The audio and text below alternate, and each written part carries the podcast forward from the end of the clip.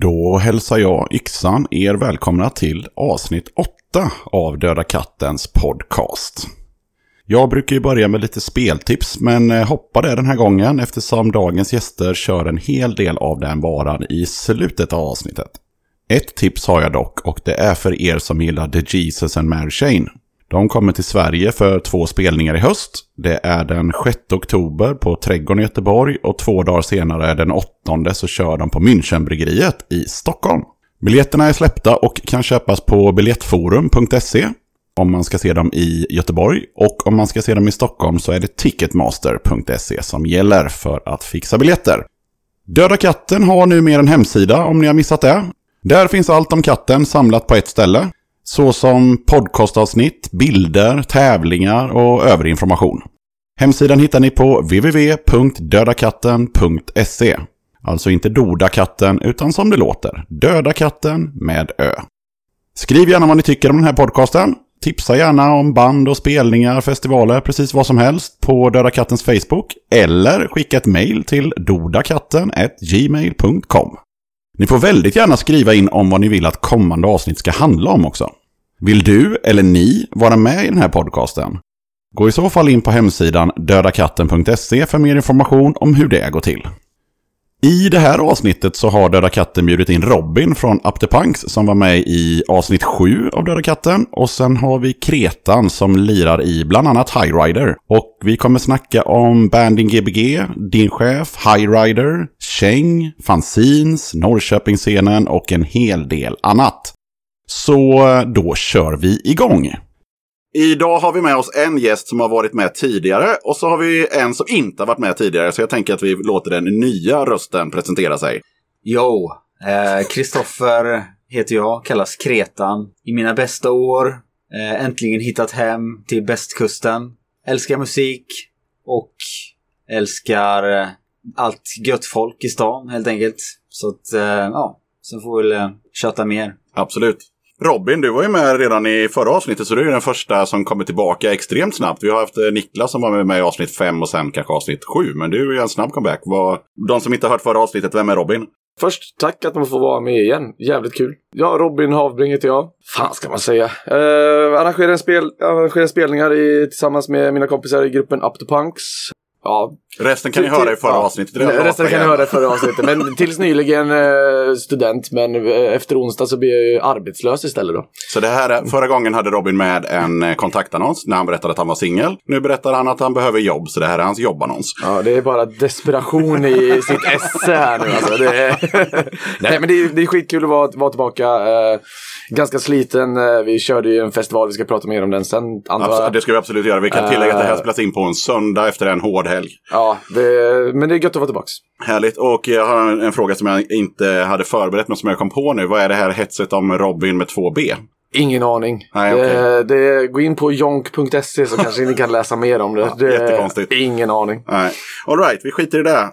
Hur har helgen varit? Ni har ju haft en del pryla för er båda två. Jag tänker ju på Kretan, du har haft gig och du har ju haft den här festivalen. Up for grabs. Ja, vi spelade med High Rider i fredags på Stick Fingers. Skitgrym spelning, jävligt nöjda, bra ljud, god stämning. Det var askul att spela. Ja, sen blir det som vanligt, spelar man för mycket på hemmaplan så blir det inte att alla man känner har möjlighet att komma alltid liksom. Men det var skitkul faktiskt. Mm. Och sen på lördagen hann man ju med att gå på Robins grej också. Det var jävligt bra stämning, bra band, skitkul. Vad var det för publik på Stick? Jag var ju faktiskt där. Ja? Svingött, ni var jävligt bra. Det var första gången jag hörde med så pass bra ljud liksom. Så man hörde verkligen. Hörde man orgen? Ja, man hörde orgen. Jag vet, Gast Tommy kom fram så här. Fan, jag har sett det många gånger, men första gången jag hörde orgen, det var jävligt bra. Ja, för på Valand till exempel så var det bara så här, har han stoppat i sladden till den där grejen? Men, och även på skjulet var det samma sak. Ja, men publik på Stick är ju jävligt blandat alltså. Det är ju allt ifrån gamla pensionerade rockers till folk som inte riktigt har någon annanstans att gå. Men det är så olika på vilket, det är 3 våningar, ja. Och det är så här, vi spelade på mellanplan och det var schysst stämning, bra folk där. Så gick man upp där uppe, sen då var ju alla som skulle kolla på de andra banden och Abramis och de, mycket gubbar med långt skägg, glada människor helt enkelt. Men sen när man gick ner längst ner och skulle pissa, då var det liksom, helt plötsligt var en massa bonräggare som bara ville slåss där nere. Vad fan? Och då var som att de inte var någon annanstans än bara. Nej, men de gillar att vara där nere, bara att så här, dricka sexer med tequila och så här, hänga i rökrummet och spela biljard. Nej, inte biljard, men vad heter det? Flipper. Och bröta. Och de är mest där nere och bara önskar dansig hela tiden. De kanske känner sig hemma, ja. Liksom lukten nära pissoaren där. Välkommen till Fördomspodden. Nej, men alltså det var svinlänge sedan jag var på Sticky, just utav den anledningen att det är ju ett ställe som man, jag vet inte. Framförallt är det i vakterna sedan många år, det är väl någon sorts blandning som Kretan beskrev, de här och personalen i baren så där, bara, jag är världens mäktigaste snubbe för jag står och kränger bärs på Sticky. Jag vet inte om det måste, är så fortfarande. Måste ändå säga att de som stod i baren på Sticky i fredags, de var jävligt trevliga. Ja, det var jävligt goa liksom. Nej, men det var jävligt kul. Och det var jävligt mycket folk faktiskt som kom och kikade på er, och det var ju svinkul. Jag tänker vi ska snacka mer High Rider lite längre fram, men jag tänkte att vi lägger lite fokus på Kretan och bandet Din Chef, och ja, berätta lite om det bandet. Jag försökte göra lite research, hittade inte säkert mycket. Jag vet bara att du har varit med där. Din Chef, jävligt, för första namnet, vilket var jävligt roligt, för i början när vi släppte första skivan så blev folk förbannade för man fattar inte vad vi heter och hur man ska uttala det. Ja, just det. Det lägger till för lyssnarna som inte känner till bandet hur det stavas. Din Chef, SKEVF, och anledningen till stavningen var att Oskar Ram som sjöng i bandet och sen Jonas Kenryd, eller Kenny som han kallas, satt och var jävligt fulla någon dag. Och bara kom fram till att men vi ska starta ett band någon gång som ska heta Din Chef, och så stavar de det bara fel. Lite sån fin stavning fast tvärtom också. Man lägger in ett F sådär, så som på gammelsvenska, ja, typ. Precis. Och sen så man spelar också på att man är skev och chef. Lite också så. Så att, vad är den konstigaste tolkningen jag har fått ut av det? Det var ju när vi spelade i Tyskland och de bara så här: so you are the band Skin Deaf. Och då tänker man så här, nej, no, but we are Din Chef. Yes, so you are Skin Deaf. Och vi bara, okej, sure, vi kan vara Skin Deaf, det är okej. Men blir det på tyska då på något sätt, eller? Jag tänker väl att om man har druckit och är glad liksom, och så läser man någonting som man så här är ju helt ologiskt, då försöker man hitta någonting. Blev det väl logiskt att heta Skin Deaf bara, så att, ja, men det var en jävligt rolig grej. Men hur länge höll ni på? Alltså vi har ju aldrig lagt ner bandet. Vi spelade ju här i stan tillsammans med Anti-Scene och Stick och Brinn. Jävligt rolig kväll, jävligt Anti-Scene är ju jävligt stökiga gamla gubbar liksom. Verkligen, de stökar mer än många kan jag säga. Ingen PK-publik direkt, om man ska vara snäll så, men Gidjärlin publik. Jävligt trevliga gubbar faktiskt. Och jävligt rolig spelning.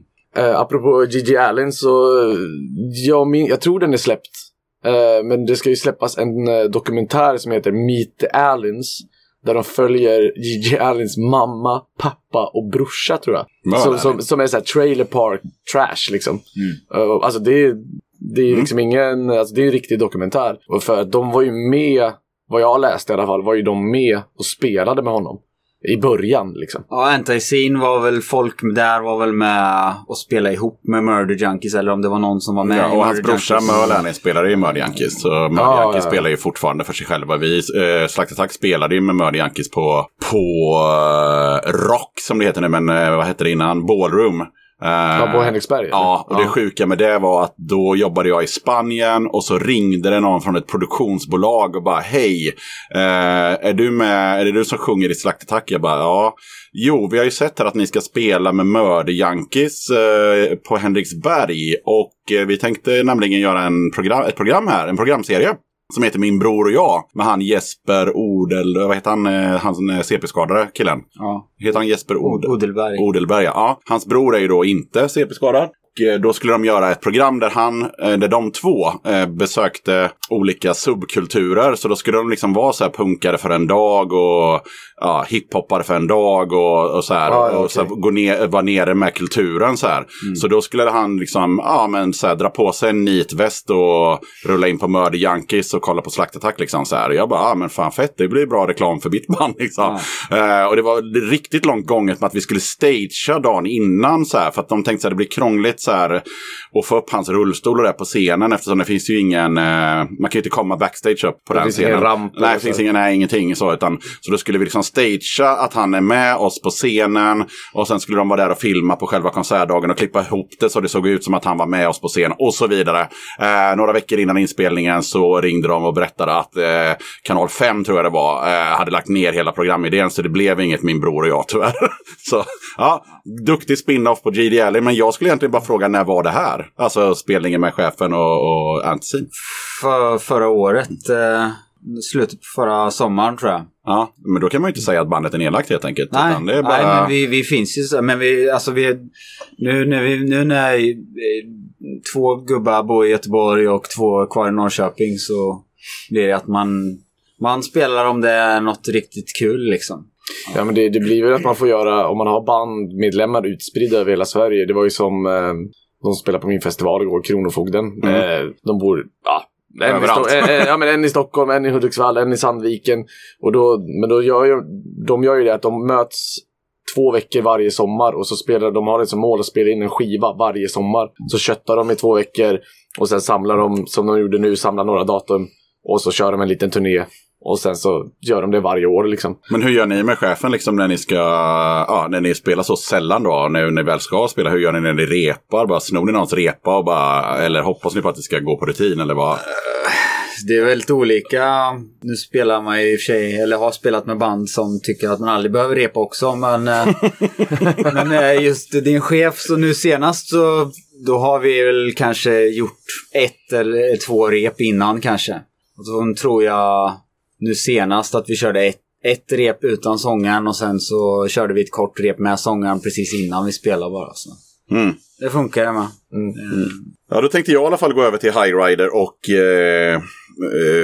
lite så här idén till bandet och tanken med bandet, och framförallt blev det som tanken var, om du förstår frågan där, att jag föreställde mig att någon gång så kom man på att vi ska ha bandet och sådär, och sen så blev det som på ritbordet i slutändan. Alltså jag var ju inte med precis när det startade. Det var ju Andreas Sjöget som han kallas, som drog igång idén, vad jag har förstått som. Och tanken var väl köra jävligt hård musik, men ha liksom, istället för att ha 2 köttiga gitarrer, så har man istället en orgel som liksom kör sin grej för att bredda ljudbilden och göra något eget liksom. Ja. Nu finns det ju band som har den setupen också, men just den här typen av musik känns ändå lite eget liksom. Och sen när de frågade om jag vill vara med i bandet, så tänkte jag, fan, det lät ju skitkul, men ni har ju redan en basist, för jag spelar ju bas. Men du kan ju spela orgel. Alltså jag vet ju hur man spelar på en keyboard så här, men jag har ju aldrig spelat. Så, nej, men vi testar. Så att, det var ju lite stressigt när man skulle lära sig att spela nya instrument, men det funkar bra. You pull it off, skulle jag säga. Ja, men det viktigaste är att hitta rätt sound, och sen vad vill jag göra liksom. Men det måste också vara svårt så med ett nytt instrument att hitta liksom sin spelstil också, tänker jag. Alltså, alla har ju sin stil när man uttrakterar sitt instrument, och så bara, nu ska jag ha ett nytt instrument i ett nytt band, och så ska jag ändå hitta min stil. Ja, för det jag tänkt på lite grann så här, gitarrister och basister, de har ju liksom, du kan headbanga, du kan svänga med gitarren fram och tillbaka. Det är ju jävligt svårt att göra med en synt liksom. Du är ganska statisk liksom. Om du inte blir som han i Melly Manson, som har ett sånt där rörbart, så han står så här. Ja, nu är det svårt att se vad jag visar, men han har ett stativ som är flexibelt. Det finns sådana som kan rörgunga liksom. Ja, så han står så här när han spelar. Nu tycker jag att sånt ser jävligt larvigt ut. Nej, jag vet inte. Men nu tycker det är jävligt kul liksom, och Vi har hittat soundet, nya plattan som kommer komma, äntligen allt skickat på pressning och så att det kan man ju säga nu också att vi har precis gått ut med det här, att det första fullängdsalbumet kommer heta Roll for Initiative, som är 8 låtar, 40 plus minuter, som kommer släppas på Design Records, och 15 september är releasen. Grymt. I samband med att vi kommer åka på en 10-dagars turné i Europa med fredag den 13. Kommer bli jävligt roligt, jävligt gött folk att turnera med. Jävla gött gäng det där alltså. Ja. Nu kommer vi in lite på det som Robin pratade om i förra avsnittet, det här med att ha lite kontraster i sitt paket. För det blir ju ändå, jag menar, fredag den 13 och High Rider, jag menar, det är hård musik båda två, men det är ju inte samma genre på något sätt, så att det blir inte tråkigt för publiken att höra två kängband eller två, vad vi nu ska kalla High Rider för. Ja, det var ju som nu när vi spelade fredag så kom det fram någon trevlig snubbe efteråt och sa det liksom, ja fan, men ni spelar ju skitbra black metal Sheng, eller vad fan kallar ni det själva? Och vi sa där, vi fan ingen aning. Jag kommer faktiskt lite till det här senare faktiskt. Men lite så känner man väl ändå att det är väldigt mycket Sheng, för att det är där vi kan och det är där vi gillar. Ja. Sen så är det mycket melodier och mycket mörka grejer som automatiskt blir lite black metal-känsla på det utan att vara det. Lite som fredagen får också faktiskt, med de utgår från Schengen men de försöker göra någonting och så på något jävla vänster så blir det lite black. Jag tänker att det är liksom att folk associerar er High Rider till black, det är väl kanske orgeln liksom, som sätter stämningen till det är pampigt, okay, det är kanske där de relaterar det. Men jag tyckte det var så kul också för vi stod ju i baren och drack lite bärs och så sa du bara, men fan vi kliver på om 5. Ja. Och då gick vi, vårat gäng som var där, vi gick ner och ställde oss. Så kommer det fram en snubbe till mig, vad fan, vilka är det här? Jag bara, High Rider, kliver på alldeles strax. Vad lirar de? Och jag bara, typ Doomstoner, Sheng, bara malde på er för att jag kunde inte hitta det. Och jag tycker det är rätt nice. Alltså man behöver inte genrebestämma varenda jävla grej man gör liksom. Otroligt kul att vi hamnar här, för att i min briefa research så kom jag nämligen in på just hur låter High Rider, och då stod det någonstans, jag orkar inte kolla exakt, men någonstans på internet i alla fall så stod det, någon beskrev High Riders musik som klaviaturförstärkt actionrock med äkta jävlar anamma-attityd. Den är ändå god. Ja, jo, det kan jag väl inte hålla med om någonstans. Var kommer actionrocken? Det är ju en god beskrivning, men det stämmer ju inte riktigt överens. Det enda jag kan säga att vi inte är, som vi fick i någon recension av en norsk metal-recensent som säger att de här är i alla fall inte true metal. Och det kan man väl inte säga, för det är mer punk än någonting annat. Sen att man tar med mycket 70-rockgrejer och mycket thrash liksom, mycket thrash-riff är det ju. Och det var, för att gnugga egot ytterligare här på Kretan, så hittade jag ytterligare en grej precis innan jag stack hit, och det var i Real Gun, som är någon sign som jag inte har läst, men det var väldigt lite mer beskrivande. If you like old style trash, this is for you. If you like some of the older sounding heavier bands circulating in the early part of the 21st century, this is for you. If you like it fast, loud and riffy but still crisp sounding, this is for you. Greater than the sum of its parts. Armageddon Rock really means business. Det är alltså EP:n från typ augusti förra året, va? Ja. Kändes den beskrivningen bättre? Ja, den är jävligt trevlig faktiskt. Jag tror att de också hade skrivit att det var bland det bästa orgenspelandet som någonsin gjorts, vilket absolut inte stämmer. Ja, jag var lite lat och bara scrollade mig ner till slutet.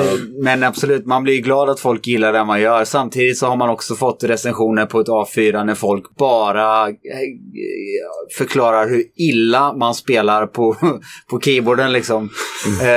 Så att folk hatar det man gör, det är bara gött att man väcker känslor, tycker jag alltså. Ja, för det var lite det jag tänkte fråga. Jag har ju aldrig, det tog jag säkert upp förra avsnittet, extremt omusikalisk, och det är därför jag arrangerar istället. Men hur bemöter man kritik liksom, på det sättet? Alltså så här, både ris och ros. Alltså hur känner du personligen? Jag vet inte. Men det är klart man blir jävligt glad om någon gillar det man gör. Om någon så här ingående beskriver varför de gillar det, då tar man åt sig liksom. Och speciellt tror jag om det är någon som som vet vad de snackar om, då bryr man sig ju mer om de gillar det eller inte. Låt säga, om någon som spelar bas kommer fram till mig och säger fan vad jag gillar ditt sätt att spela bas, då blir jag skitglad. Sen om det kommer någon som aldrig rört i en bas och säger fy fan vad dålig det är, då, det är inte så att man bryr sig då liksom. Men om man vänder på det, om det är någon som är jävligt duktig på att spela bas och så säger till dig att du är sopig, alternativt att det är en recensent som du brukar hålla med i någon typ av tidning, och så skriver de så här att ditt band suger liksom, och speciellt han som spelar keyboard är en jävla loppa liksom. Det är klart man tycker det är tråkigt, för i så fall vill man ju att folk ska gilla det liksom. Men samtidigt så det viktigaste när man gör grejer är att man själv är nöjd med det man har gjort. För då kan man ändå stå för det liksom. Sen är inte allting på blodigt allvar liksom. Jag menar, typ inspelningar med din chef. Jag menar, vi spelade in ett kort album på 2 dagar. Och då hann vi med och repa inför att spela liksom, på kvällen samma dag, och ändå han blir fulla liksom. Så att, det var jävligt effektivt. Spela in platta, repa och bli fulla på en och samma dag. Eller samma helg. Men men där fick vi ju folk som tog våra musik på blodigt allvar, och jag vet folk dissade där vi gjorde jävligt hårt. Och det känns bara så här, ja visst, om du vill lägga ner så här jävla mycket tid på att hata någonting som folk gör för att man tycker att det är kul att spela punk, det bryr man sig inte om liksom. Så det får de stå för liksom. Men det är så här, det är hur lätt som helst att vara kritiker liksom. Jag menar, det känns ibland som att det är många som bara älskar att vara musikkritiker, för att man kan ösa skit på alla liksom. Ja, men det är många som har mycket att säga till om. Och ibland så är det faktiskt saker de inte ens kan någonting om. Ja. Liksom. Vad skulle du säga, Kreta? För det första tänkte jag sätta punkt för recensionssnacket genom att så här, jag tycker att antingen är en skiva bra eller så är den dålig. Men personligen, just när man själv får någonting recenserat, så jag gillar mest när man är ärlig. Uppriktighet väger ju mest. Alltså om du bara öser på med massa skit för att det ska låta häftigt, det spelar ingen roll. Men om du verkligen säger vad du verkligen tycker, så kommer ju alla uppskatta det här, liksom. Men kan du känna, om vi säger så här, ponera att eran platta som kommer i, när sa du? Vi påminner igen. 15 september. 15 september kommer den nya High Rider-plattan. Om vi säger att du skulle läsa typ 10 recensioner. Uppriktiga recensioner där man där det finns en röd tråd om exempelvis ljudet eller produktionen eller någonting sånt där, att du märker att folk oberoende av varandra verkar tycka ungefär likadant, vare sig det är positivt eller negativt. Är det någonting som du tänker på då när ni ska göra nästa låt och nästa EP och så vidare? Eller tänker du, jag gör ändå musik för att det är kul? Alltså nej, jag tror inte man påverkar så vad andra tycker, utan det är väl mer alltså, diskussioner man har inom gruppen, för där finns ju olika åsikter. Och jag tror att när vi höll på att färdigställa nu senaste plattan, så det som tog längst tid, det var ju liksom så här, hur ska det vara mixat? Nu har vi samarbetat med Ulf Blomberg på Hobo Records, skitgrym snubbe, jättelätt att jobba med och asschysst som person och polare också. Var det han jag träffade i Jönköping? Ja, precis. Yxan var ju med när en av svängarna när vi började mixingen. Jag kan säga så här, jag hade önskat att jag någonsin hade varit med i ett band som var så strukturerade. Vi åkte till Jönköping, de hade spelat in allting, men de skulle pilla lite på prylarna. Och istället för att sitta och ta det på mail eller i någon WhatsApp-grupp, så har alla med sig varsitt papper, och så tar de det i tur och ordning så här att trummisen sätter sig med den här killen och bara, de här grejerna, och sen kommer Kretan så här, och så har de så här punkter, så och så sitter han och bara uppfyller alla önskemål så här på löpande band. Men det är, man blir lite ljudfascist så här, när man tänker på ljudbild, och hur vill du att just ditt instrument ska upplevas, och hur vill du att helheten ska upplevas. Det är jävligt kul när man håller på och pillar med det, men samtidigt så här, man blir lite skadad också.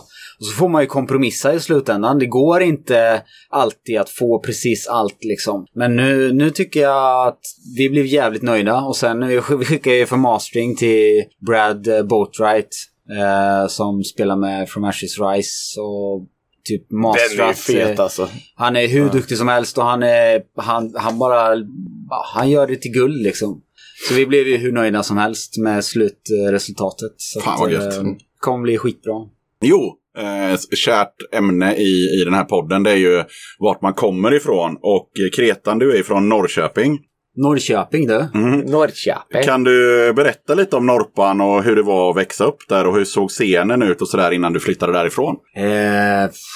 Norrköping. Fan, jag bodde där i över 30 år. Oj, ja. Men jag tror jag flyttat runt säkert, nu i minnet inte det bästa, men säkert 15-tal gånger. Så jag växte upp i Röda stan, som är väl typ ett av de fina områdena som ligger mitt i stan typ. Det förklarar ju bilderna på Kretan man ser på internet. Han har en ganska brattig stil. Nej, backslicket och den trimmade skägget och han sitter här och rullar mustaschen as we speak. Jag menar så här, innan jag fick jobb här i stan så hade jag mottot homeless but successful utseendemässigt. Det gick jävligt bra, men det var jobbigt när man åkte vagn, för det var alltid folk som skulle lägga sig i hur man såg ut så här. Vilket är väldigt kul att du tar upp faktiskt, för att i en kommande podd så ska vi prata om just människors bild av vem man är utifrån hur man ser ut. Ja. Så det var en liten teaser på kommande avsnitt.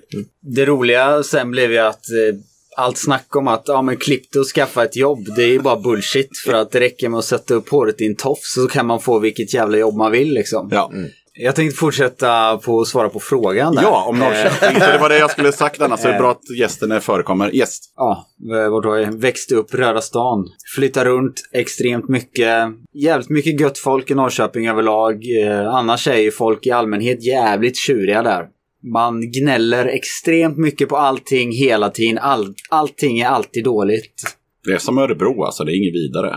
Ja, det är lite surbullestad, men det är, jag tycker man kan beskriva Norrköping lite på hur det var förr. Så min mormor när hon levde, hon berättade, för hon och min morfar, de flyttade ju runt och bodde, de är från västkusten från början. Sen så bodde de i Stockholm tror jag, precis innan de flyttade ner till Norrköping, när det precis bara var fabriker liksom, det fanns ingenting.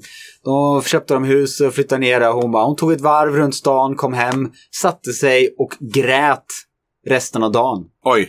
För att det var så fruktansvärt ställe som de hamnat på. Men sen bodde de där resten av livet. Så att, det började för länge sedan vid fabrikerna i Norrköping. lite så. Mormor Kretan satt och grät. Ja. Nej, men det är väl en så arbetarstad. Det är en jättefin stad nu faktiskt. Men det är ju i grunden arbetarstad. Så totala motsatsen till Linköping då, som bara är jävligt... där alla välutbildade och går universitet och vet bäst. Mm. Om man ska tro dem då. Men nu ska vi inte snacka illa om Linköping, för det vet ju alla att det är som det. Men scenen Norrköping, ja. Jag gick på min första punkspelning, jag var 12 tror jag. Såg Satanic Surfers, 59 Times the Pain, Svart snö. Jävla skiva. Är de banden jag minns spela. Det var fruktansvärt bra. Jag minns jag var livrädd för alla nitpunkare som var fulla på spelningen. Själv stod man längst bak och var en litet spädbarn liksom. Sjukt bra spelning i alla fall. Och sen har det alltid varit jävligt bra spelningar. Jag vet, i Söderköping, eller Sörping som man säger, precis bredvid, där var det mycket hardcore-spelningar och sånt. Jag såg bland annat Final Exit och spelade ihop med Cursed någon gång. Då var man väl kanske 13 kanske tror jag. Fruktansvärt bra. Du vet, så här, spelning man går på det Circle Pits med 100 pers liksom. Och ja, sen senare om man ska sammanfatta scenen just Norrköping bara, så började vi dra upp och sätta upp lite spelningar själva och körde under Norrköping Hardcore.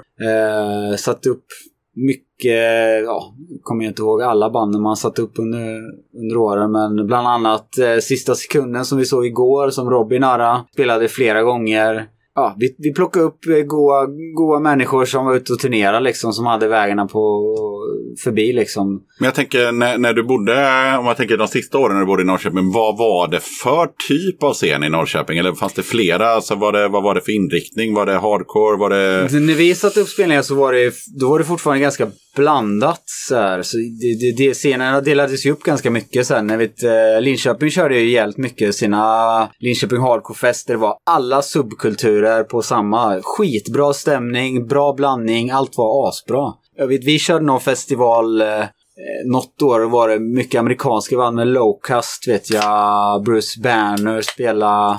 Men var du på den spelningen som jag tror jag frågat dig någon gång innan på Kulturverkstan, eller vad heter det? Kulturkammaren. Kulturkammaren, när Slakthag spelade och det var Discover och någonting annat. Det minns jag för faktiskt Discover inte. Är väl från Norrköping? Ja, Discover är mina polare som spelade där. Så att, det är ju faktiskt... Fan, ÖB spelade fan trummor i Discover. Ja, okej, men det var det jag tänkte. För dagen innan spelade vi på Skylten i Linköping med whatever-band. Men i alla fall, i Norrköping så spelade vi även någon annan gång på Bifrost MC också. Mm. Jävligt intressant ställe. väldigt intressant ställe. Men det här kulturstället i Norrköping var fortfarande kul för att jag kommer ihåg det så väl att arrangören skrev till oss innan att det här är drogfritt liksom. Och vi bara tog det på största allvar så att vi hade spelat i Linköping dagen innan och det hade varit en jävla skiva med både, jag ska inte gå in på detaljer, men det var en jävla skiva i alla fall. Och sen när vi kommer till Norrköping så håller vi oss helt nyktra för vi tänker så här, men vad fan, det är onödigt att spoila det här när vi ändå åkt hit då. Och så kommer vi in i lågen och så står det så här 3 plattor med Lucky Star, de som kommer ihåg det gamla ölet, för det finns inte kvar på bolaget men så att det var okej för banden tydligen att supa i lågen men arrangemanget i sig var drogfritt, så man fick ju ta med sig ölen ut på scenen liksom. Banding GBG, hur gick det? Banding GBG gick över förväntan faktiskt. Vi började ju planera det här redan i september. Jag jobbar på Oceanen uppe vid Stigbergstorget här i Göteborg, och då var Vonna Inget var spelade tillsammans med Hotet som också spelade nu på festivalen. Och då satt jag i logen efter de hade lirat och så kom Tommy som då spelar i Sistan och sa, du, kan du lösa ett gig i maj då? Så jag vet att det är lång tid framöver. Jag bara, men Vonna Inget eller spelar ju True Moon också. Sen, Sista sekunden. Och jag har vuxit upp med det här jävla bandet. Jag bara, känner du någon som kan lösa det? Ja, jag tar det. Och utifrån det så byggde vi liksom att så här, vi kände att det fanns och finns ett hål efter West Coast Riot. De försökte ju förra året. Gick så där skulle jag vilja på sticker då. Trädgården var det. Ännu värre till och med. Vi alla i gruppen då liksom i Up The Punks har varit delaktiga på ett eller annat sätt i olika arrangörsgrupper. Fredrik bland annat som är med, han är även med i Filler. Men vi kände så här, bara fan, ska vi börja arra gig liksom? Nej, det gör så jävla många andra så bra. Men vi fokuserar på att köra en festival. Så det här, jag körde den här festivalen via en annan arrgrupp i december var det. Och det gick helt okej. Men det var genom en förening som inte vanligtvis kör punk. Så då är jag bara, fan, vi startar våran egen liksom. Och det gick jävligt bra. Vi hade ju då på scen igår, hade vi Sista sekunden från Malmö, Kronofogden från Hudiksvall och resterande band var från Göteborg och det var Gamla pengar, Blodad tand, Hotet, Mörkt moln och Lös. Och jag tycker att alla banden på något vis bara stepped it up liksom. Men vi hade ett jävla problem. Det sa jag inte till någon som hade köpt biljett eller till banden, men vi stod i princip 2 veckor utan lokal.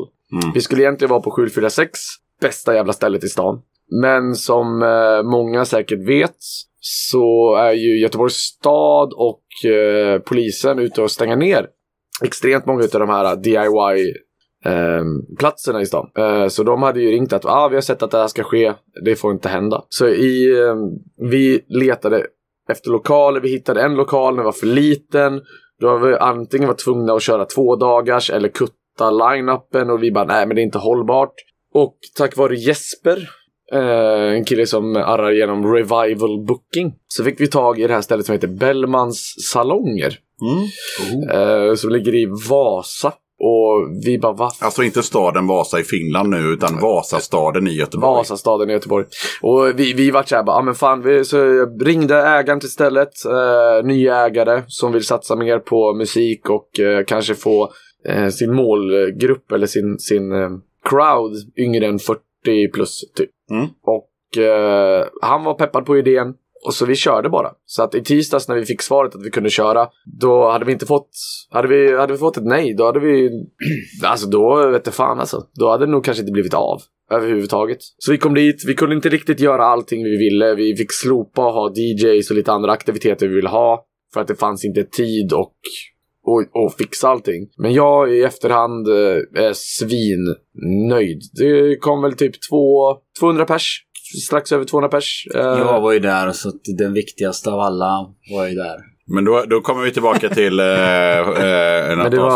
ett annat avsnitt som du var med i, ja. Precis, när man snackar ljud. Hur var ljudet? Ljudet var fantastiskt. Och jag är svinnöjd. Folk verkar ha haft det kul. Det var lite ovanliga lokaler. Det ligger ju ett gammalt så här ordenshus. Så det var lite Illuminati-punk. Vi har kollat på allting nu. Vi är break-even. Och det är nice. Men jag ville bara få skiten gjort. Eller få skiten gjort. Alltså jag får överstånd.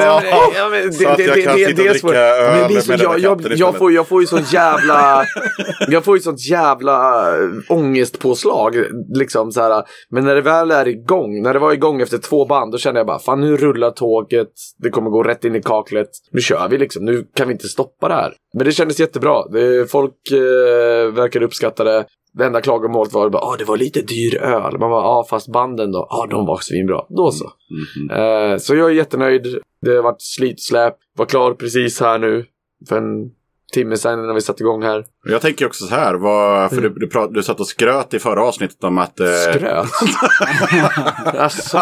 Nej, det gjorde du inte. Men du talade om att det ska bli Banding GBG även till hösten. För det var lite torftigt att få festival, eller en festival per år. Hur känner ni nu kring det?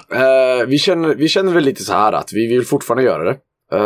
Och vi har börjat prata om att kanske göra en Banding GBG Halloween. Såhär, en Halloweenfest där vi har pratat med lite band och de är sugna. Tänker inte gå ut med vilka det är än. Men vi måste ha en lokal som funkar från dag 1.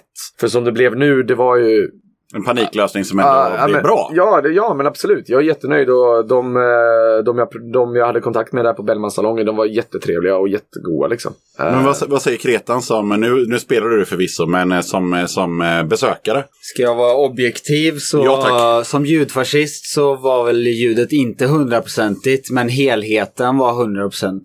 Så att det var jävligt god stämning, bra med folk och bra konserter helt enkelt liksom. Sen nu höll jag med nykter, vilket inte händer allt för ofta, men vilket samtidigt gör att du verkligen kan ge en objektiv syn på gigget eller på arret. Men det var grymt, bra spelning, bra stämning, bra folk, alla hade roligt och bra band. Jag tyckte framförallt Gamla pengar var jävligt bra alltså. Det tyckte jag också, de stepped it up liksom. Man har sett dem jävligt många gånger, men sjukt bra energi och jävligt bra faktiskt. Ja, jag var lite orolig över Kronofogden för att de människorna jag känt om, alltså som sagt, vi kommer från samma stad, vi har känt varandra sedan vi var 15-16 liksom. Kommer in i logen, sångaren ligger däckad och jag bara går fram till resten av bandet, hur fan ska det här gå, gubbar? Och de bara, vi är vana. Vill ni soundchecka? Nej, vi bara kör. Och de satte sig, eller Mille då, spelade trummor, satte sig där. Johan, Henrik, basgitarr och Arvid som sjunger. Och sen var det bara pang på. Och de nailade varenda jävla låt liksom. Och det var gött ställ och det är kul att... Jag var väldigt glad att folk verkar fatta peppen med dem liksom. Men, och sen så både Lös och Mörkt moln, jag har sett dem förr, men... Det var stora överraskningar för mig faktiskt. De var jättebra. Eller alla banden var rakt igenom jävligt bra liksom. Men det är kul att vi pratar om de här banden, för jag det slog mig det här med bandnamnen. Just tvåordsbandnamnstrenden. Det vill säga adjektiv substantiv. Det här Gamla pengar, Slöa knivar, Sista sekunden, Blodad tand, Vonna inget, Gatans lag, Hyda knäktar, Tomma intet. Utveckla. Din chef. Ja, din chef. Ja, faktiskt. Jag tror, jag menar, man kör det som om man håller det liksom klassisk standard. Man kör Black Flag, man kör Minor Threat, 7 Seconds, Minor Threat, Bad Brains, som du säger. Alltså det är sånt som håller bra och det är lätt att komma ihåg. Och det är liksom det som är gött, det är ju liksom grunden som de skapade för så länge sedan. Det är där man vill hålla levande, fast ändå med lite nya grejer. För det känns lite, jag tänker så här, det kommer ifrån så här 23 till. Det var nog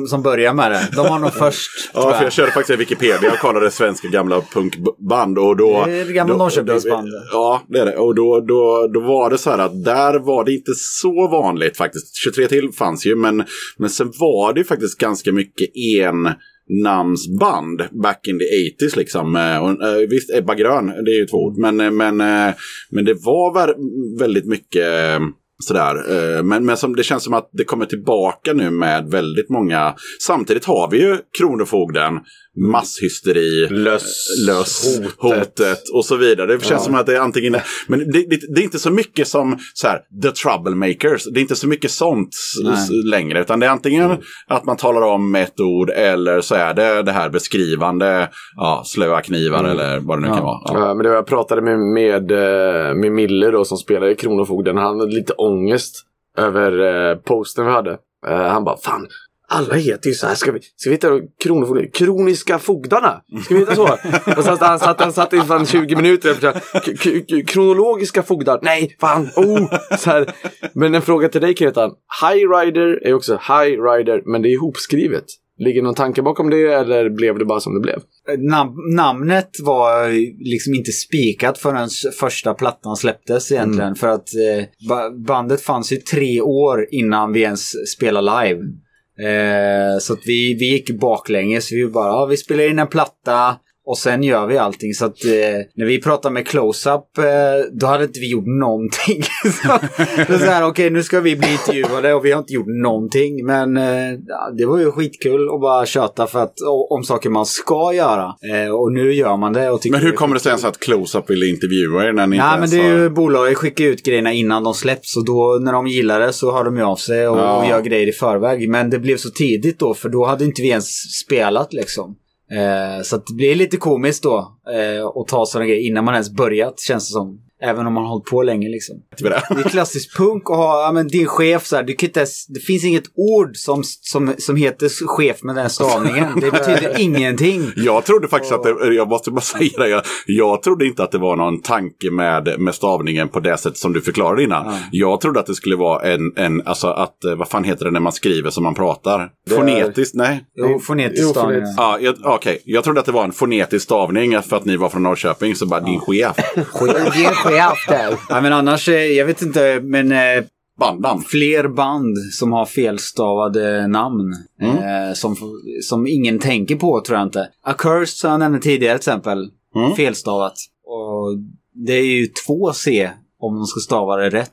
Ja, just det. Men när de gjorde loggan, så var loggan så snygg så att de bara, varför ska vi ändra på den för? Det får vara så. Men det är ingen som tänker på det heller. Nej. För övrigt, sjukt bra band. Som jag har sett väldigt många gånger. Söderköpingsbaserat. De som inte hört Accursed innan ska kolla upp deras skivor direkt. Dirmod. Direkt, ja. Bra, hörligt. Vi snackar så här, ja. Nej, men sen finns det ju bandnamn också som man så här, men till ett bandnamn som jag kanske bara borde kolla upp det, men från Malmö, Ursut. Vad betyder Ursut? Ja, ingen aning. Men det var ju lite som för 10 år sedan, eller, säga, eller kanske 8, dödakatten. Ja. Jag tror det ska uttalas så. Ni känner till det bandet, eller? Ja, dödakatten. Ja. Dödakatten. Men jag läste i någon intervju att det ska uttalas dödakatten. Och att det är så som det låter när man åker tåg. Då ska den. Jag tänkte annars att, liksom, du har den här personen och du hatar den så här. Ja. Dödakatten. Ja. De ska liksom ha jävla. Jag trodde att det var gammelsvenska från början, att det var så här dödakatten, att det var typ en vad heter det? En sån som utför avrättningar. En bödel, ja. Jag tänkte att det var något så gammelsvenskt ord för så här dödskaden. Alltså skaden som är som skaden som ett ord. Så dödskaden kommer och som en änglemakerska. Dödsskada. Ja, exakt. Men sen finns det ju de banden som också kör bara en förkortning, typ MDC. De har ju typ 1000 olika tolkningar, liksom Million Dead Cops och så vidare och så vidare och så vidare. Vad tror du till exempel att KSMB betyder? Ingen jävla aning alltså. Vad tror du, Kretan? Och det borde man ju veta, men... det är smart att ha en förkortning ibland, för att KSMB ligger bra i munnen. Man kanske skiter i vad det betyder, men kanske man skiter i det också. Och det finns två betydelser som är uttalade. Inget är bekräftat av bandet. Det ena är då kuken sitter mellan benen, mindre troligt. Och det andra som är halvbekräftat från bandet då är ju Kurt Sune med Berits. Ja. Ja, säger han. Ja, men det känns riktigt. Ja, men det kändes den tar vi. Ja, men jag tyckte jag kände igen det utläget faktiskt. Så det är så här, ja men det är klart det är så. Ja, och som på 80-talet så var det ju när jag var liten och lyssnade på W.A.S.P. Så var det ju att W.A.S.P. kunde betyda We Are Satan's People. Eller som, vad heter han? Han som är död nu. Sivert Höholm. Ja, We Are Satans People. När vi har Satans People. People, yes. Jag började direkt bara tänka på den här jävla intervjun. Bara så här, knulla som är bäst, knulla som ett vilddjur. Den Sivert Höholm. Ja, gud, hon är den stackars tjejen som förstår läsa upp den här dikten. Gud som har barnen kär, se till mig på rockkonsert. Och så börjar hon så här, men de intervjuade henne nu. Ja, snuskiga män i läder. Titta på mig utan kläder. Eller något sånt där. Jag vet inte, jag kommer inte ihåg den exakt. Ja, men det är ungefär så. Och sen intervjuar de henne nu i modern tid när hon är liksom 40. Hon bara så här, alltså jag fattar inte ens vad jag skulle göra. Jag skulle bara läsa upp det här. Ja, men Kretan, kör. Tala om Satan. För att dra kort så jag har börjat på att köra lite blast-over-grejer på med tatueringar där jag kör Baphomet. Vad är Baphomet för de som inte vet? Baphomet är ju en gud som korsriddarna dyrkade, som symboliserade det onda och det goda med mänskligheten. Men mycket fokus på det onda. Så många ser det som en symbol för Satan också. I alla fall, det roliga här var att på Instagram så händer det ibland att man får så här DM, direct message.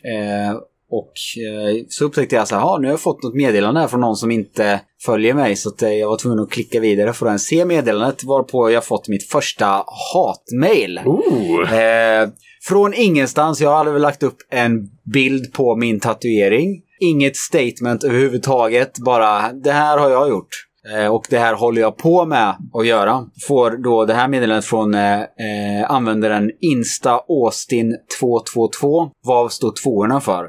Ingen aning. Det kommer i alla fall från tomma intet bara. Why do you lie? Why do you live in denial? Why do you think your actions carry no consequences? Satan is hatred, hate, lust, greed, molestation, loneliness, pedophilia and murder. Yet you don't show any of these traits. Looks like you're enjoying playing music and hanging with your friends, and even you're a fucking vegan. Jesus, man, come on. You can sell me all you want on what side of Satan you're fucking with, but the truth is real. That's what Satanism is about, sacrifice and destruction. Why do you think Satan's symbols are posed as half man, half animal? It is a sign that he devours all, molests all, he fucks people, animals, children, all.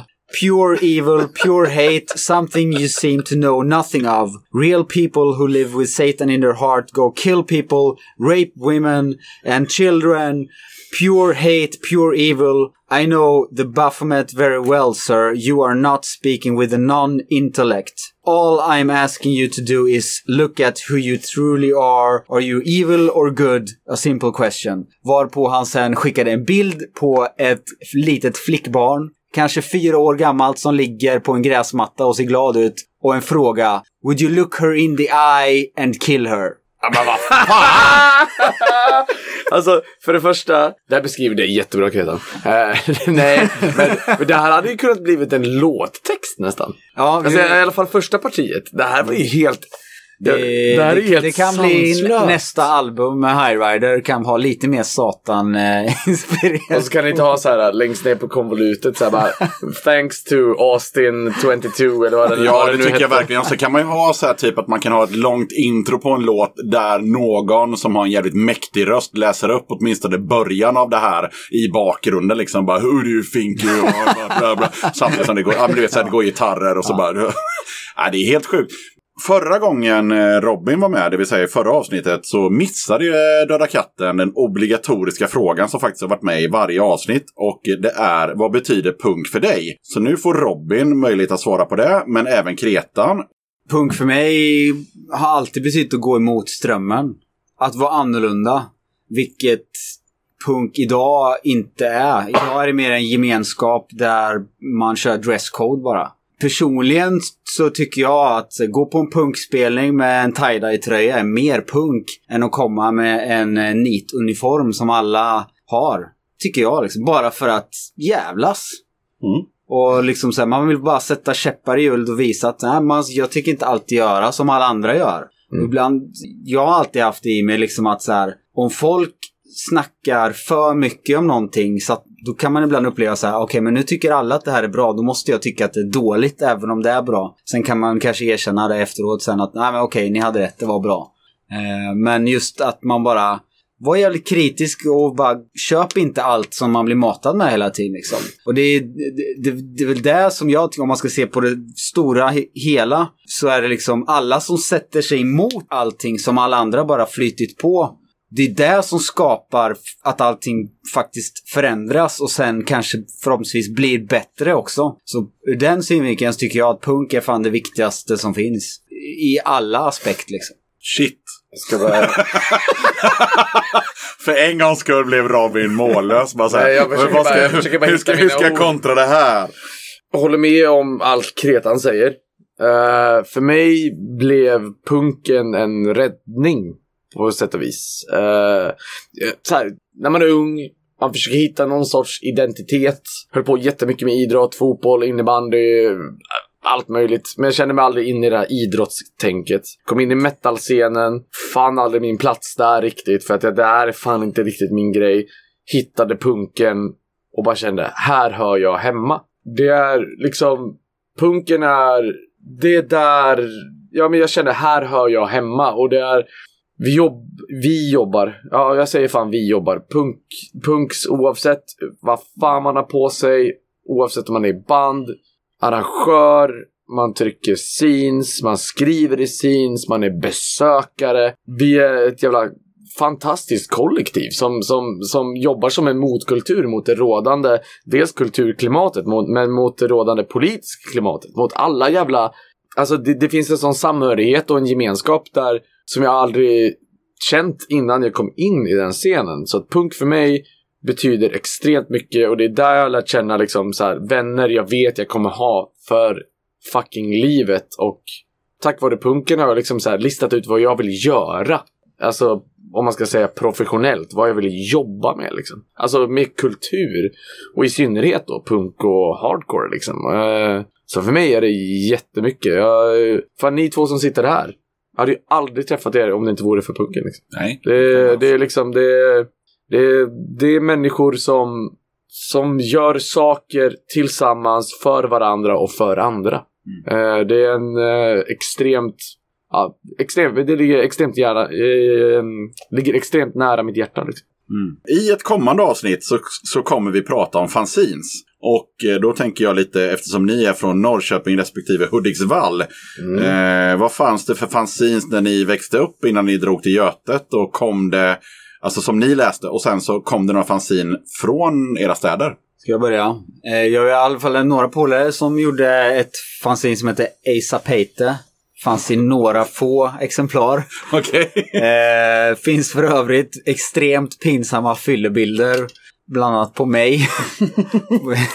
Som tur är så finns inte de bilderna i allt för många upplagor. Däremot minns jag att jag hade några ex av dina fanzine vet jag. Mm-hmm. Som jag kommer inte ihåg hur jag fick tag på dem. Men annars var det mycket Linköpingsfolk var jävligt duktiga på att skriva fanzines. Chrome var från Linköping va? Ja, eller nej, de var nog från Norrköping.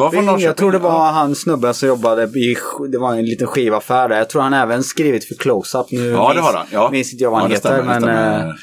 Men det är från Norrköping. Men Elle som spelat med i princip alla band nu för tiden då. Han hade ju ett eget fanzine som hette Elle. Och det är Jon som spelar med Victims, spelar med Nasum, spelar med Cursed och så vidare. Väldigt bra läsning. Men back in the days när man var kid liksom, man hade ju alltid scenes på, man gick på spelning, man köpte vinylskivor, man köpte någon merch tröja om man hade råd med det, och sen plockade man på sig fanzines liksom, så man hade rolig läsning, för det var så man fick tips om vad som var nytt och vad som var bra och så vidare liksom. Och vad som skulle hända liksom. Jag gjorde samma sak. Om jag inte hade tillräckligt med pengar så såg jag åtminstone till mig att få med mig några fanzines. Jag vet ju när jag hade fest ibland så kunde ju folk sitta väldigt länge på toa, och det var ju för att jag hade så mycket fanzines. För det var ju liksom, det var en kunskapskälla liksom, bara shit, det är massa, ja, du vet, massa distron och massa intervjuer och sådär. Men okej, men du hade ingen polare sådär i Linköping som gjorde någon tidning direkt, utan ja, det var ju då Asa Peter som det var mina polare i Norrköping som, så jag kommer inte ihåg alla de namnen övrigt i Linköping, men för övrigt så kan jag avslöja att jag skrev faktiskt ett fanzine själv, men jag kopierade aldrig upp det och sålde. Vad hette det?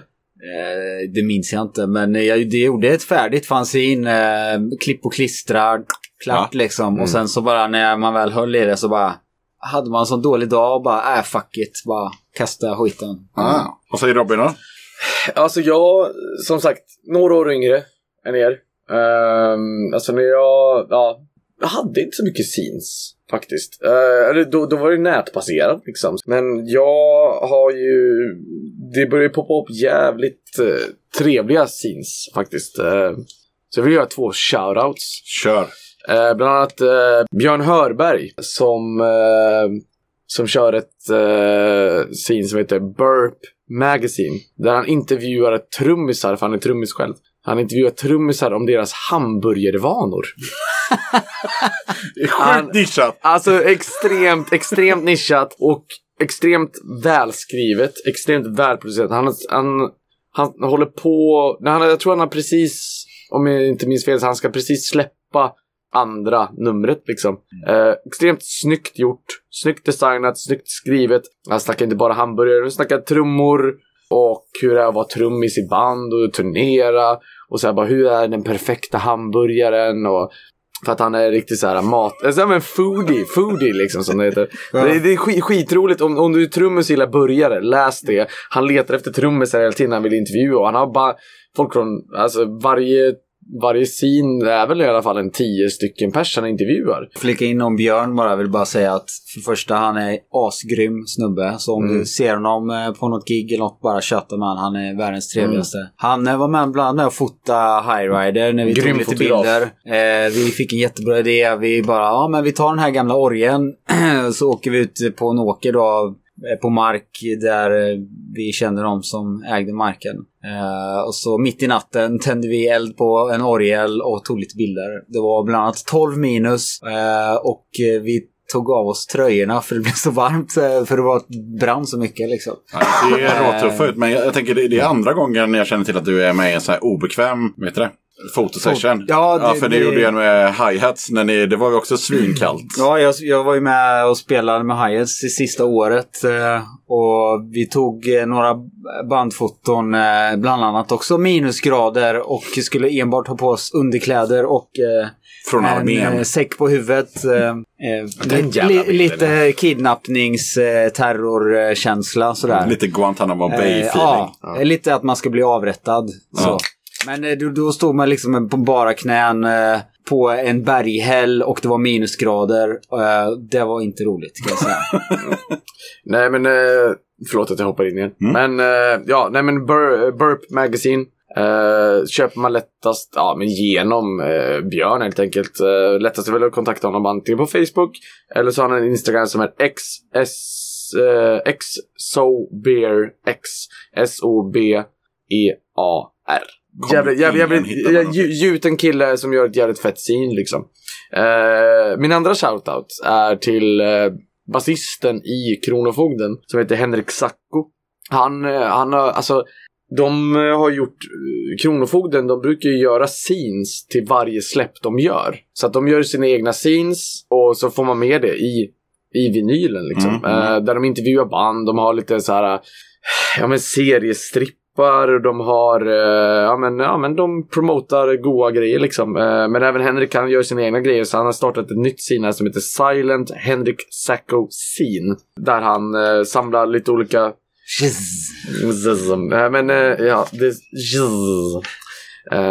där han samlar olika tecknare från, alltså det är mycket seriestrippar, mycket konst och grejer. Sen har han även skapat, jag sitter med en handen här, det ser ut lite som de barnböckerna man hade när man var liten. Ja, just det. Typ Totte går på toa eller något sånt här.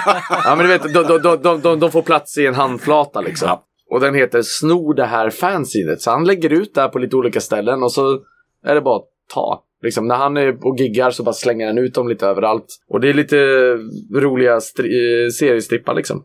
Gjut en kille, gjut ett scene. Ja.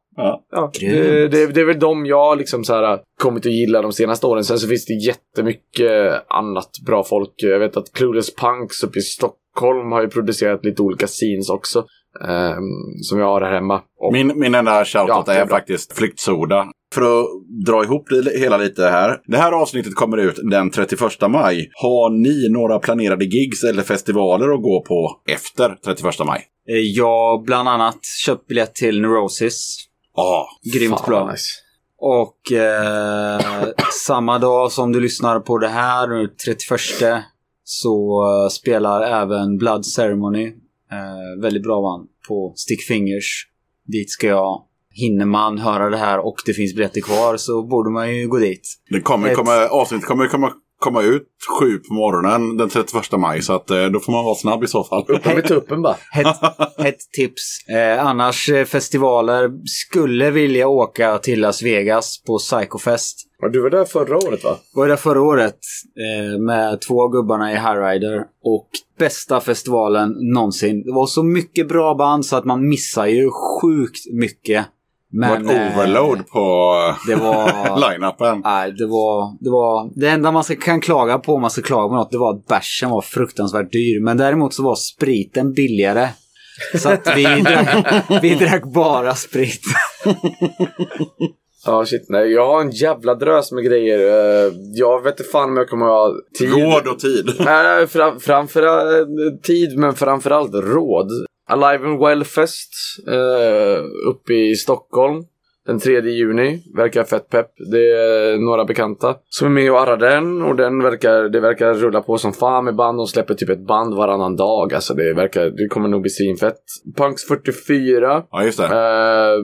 9 juni. Truckstop-dagen 2017, 10 juni, så att då får man vara snabb som satan. Så vet jag att det är många från Göteborg som kommer åka på K-Town i Köpenhamn. Jag har önskat, jag fyller år ganska snart, så jag har önskat mig biljetter och boende för att Disfear spelar där, och det är ett drömband helt enkelt. Sen Neurosis, vad har vi snackat om? 6 juli är det Dead Rhythm. A Nightmare in Daylight tror jag kommer också bli svinfett. Sen så ser jag också liksom, när jag tittar igenom min kalender så att säga, så är House of Pain på Liseberg. Det tror jag kan bli riktigt jävla fett. Ostämman i Hudiksvall 14 juli. Knätofsfestivalen. Ja, Knätofsfestivalen. Ska vi se, Stockholm Hardcore Fest. De släppte häromdagen Ferrobrain, Piss Jar och tror det var Axe Rash, om jag inte minns helt fel. Svinbra band oavsett, och en festival som jag var på den förra året, och det är ute på en dansbana. Så de har spelningarna liksom in i ett cirkustält. Nice. Så har de med öltombola, tatueringsstudio, tv-spelstält, live karaoke, så att man kör karaoke med band. Vilket fall, svinfet festival, arrad av extremt bra människor. Den 26 augusti så är det TTHC-fest här i Göteborg, som är tjejer och transpersoner i hardcore-scenen. Vet inte om de har gått ut med banden, men jag tror att det kommer bli riktigt jävla bra. Och sen så, om man kan kalla det sommar eller inte, 29 september Dead Rhythm Fest. Det kommer bli sommaren är fullspäckad, men jag kommer fan inte ha råd. Men jag ska försöka att skrapa ihop och sälja saker som man kan ta del av den här skiten. Alltså det är, jag är peppad som fan. Gigs i Göteborg och Liseberg som du snackade om också. Det är massa bra band som vi glömt bort att nämna, som jag kom på nu precis. Bland annat Helicopters kommer vi spela på Liseberg. Bad Religion kommer spela på Liseberg. Millencolin spelar på Liseberg. Alice Cooper spelar på Liseberg. Så blir det många fina sommarkvällar på Liseberg i sommar. Ja. Nej, sen vill jag tipsa om spelningar som jag ska göra med de banden jag är aktiv med just nu. Tomma Intet och High Rider. Under juni månad, så 23 juni, så kommer Tomma Intet spela på en festival i Skå utanför Stockholm som heter Den bästa sommaren. Det kan man ju gå på om man gillar sån musik. Sen den 10 juni så spelar High Rider i Jönköping. Känns som en väldigt viktig spelning för min del, just för att det är en spelning för att hylla Orre, som är en av mina äldsta vänner som gick bort tidigare i år. Så det blir en grym spelning för att samlas, lyssna på bra musik och minnas och prata gamla minnen, men också bara spela punk och ha kul och göra det man älskar och det man vill leva för liksom. Det kommer bli grymt. Då har inte jag någonting med på agendan. Vad säger Robin? Har du någonting? Robin är sidekick idag nämligen, så han får vara lika mycket programledare som jag. Så att har jag tycker det var kul att tillbaka. Jag var lite osäker på att ens komma hit för att yxan är som att nej, det är mer att hela det här som jag pratat om innan, det har varit styrigt som fan, stressigt som fan i och med festivalen och sådär. Men kul att vara här igen.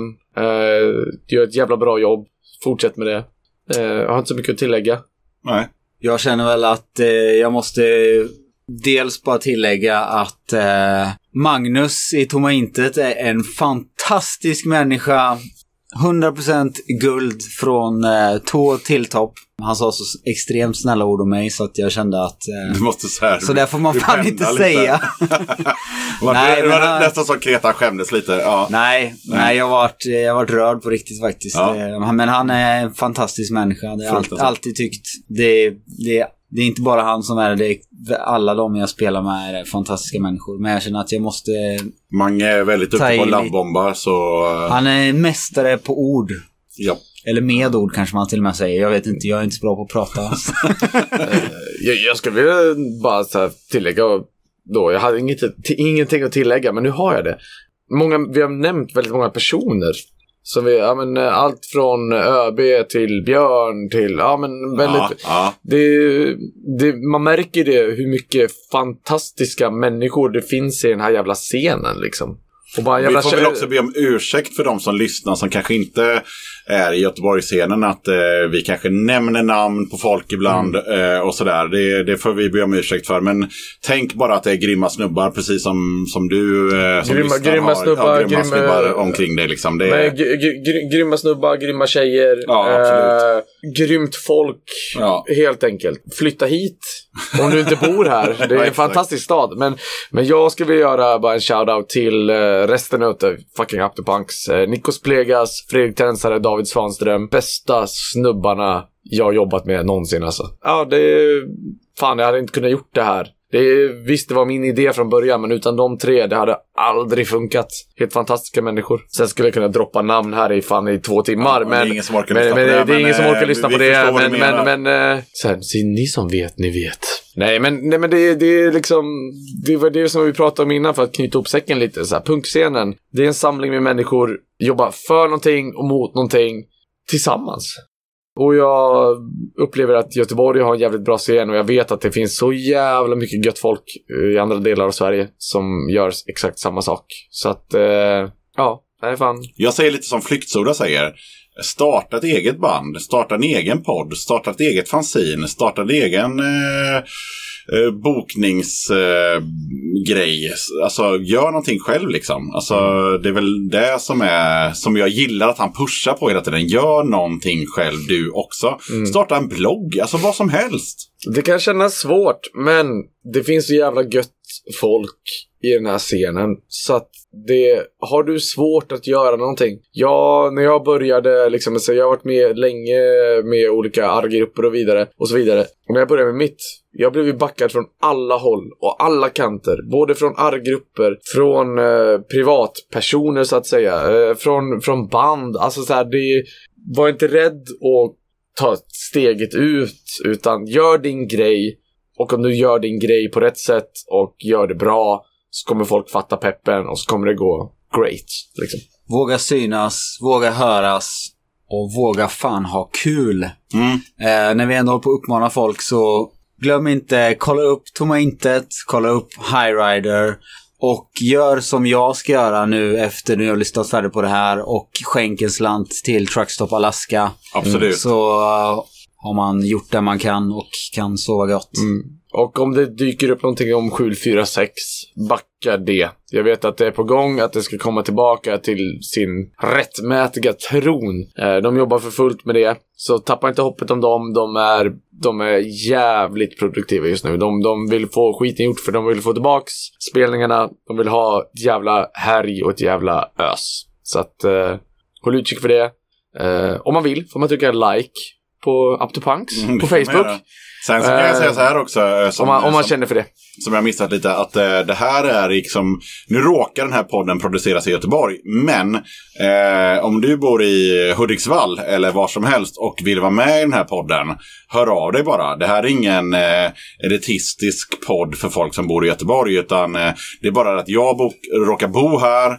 Jag har inte de ekonomiska möjligheterna att vara överallt, men vi löser det i så fall. Så att, men visst, vill du med ditt band i Örnsköldsvik bli intervjuade och kan betala en tågbiljett, så kommer jag jättegärna att intervjua er. Inga konstigheter. Grymt. Stort tack till Yxan. Tack som fan, Yxan. Det är så fett att du kör på med den här jävla podden. Jag tycker det är grymt, verkligen. Ja.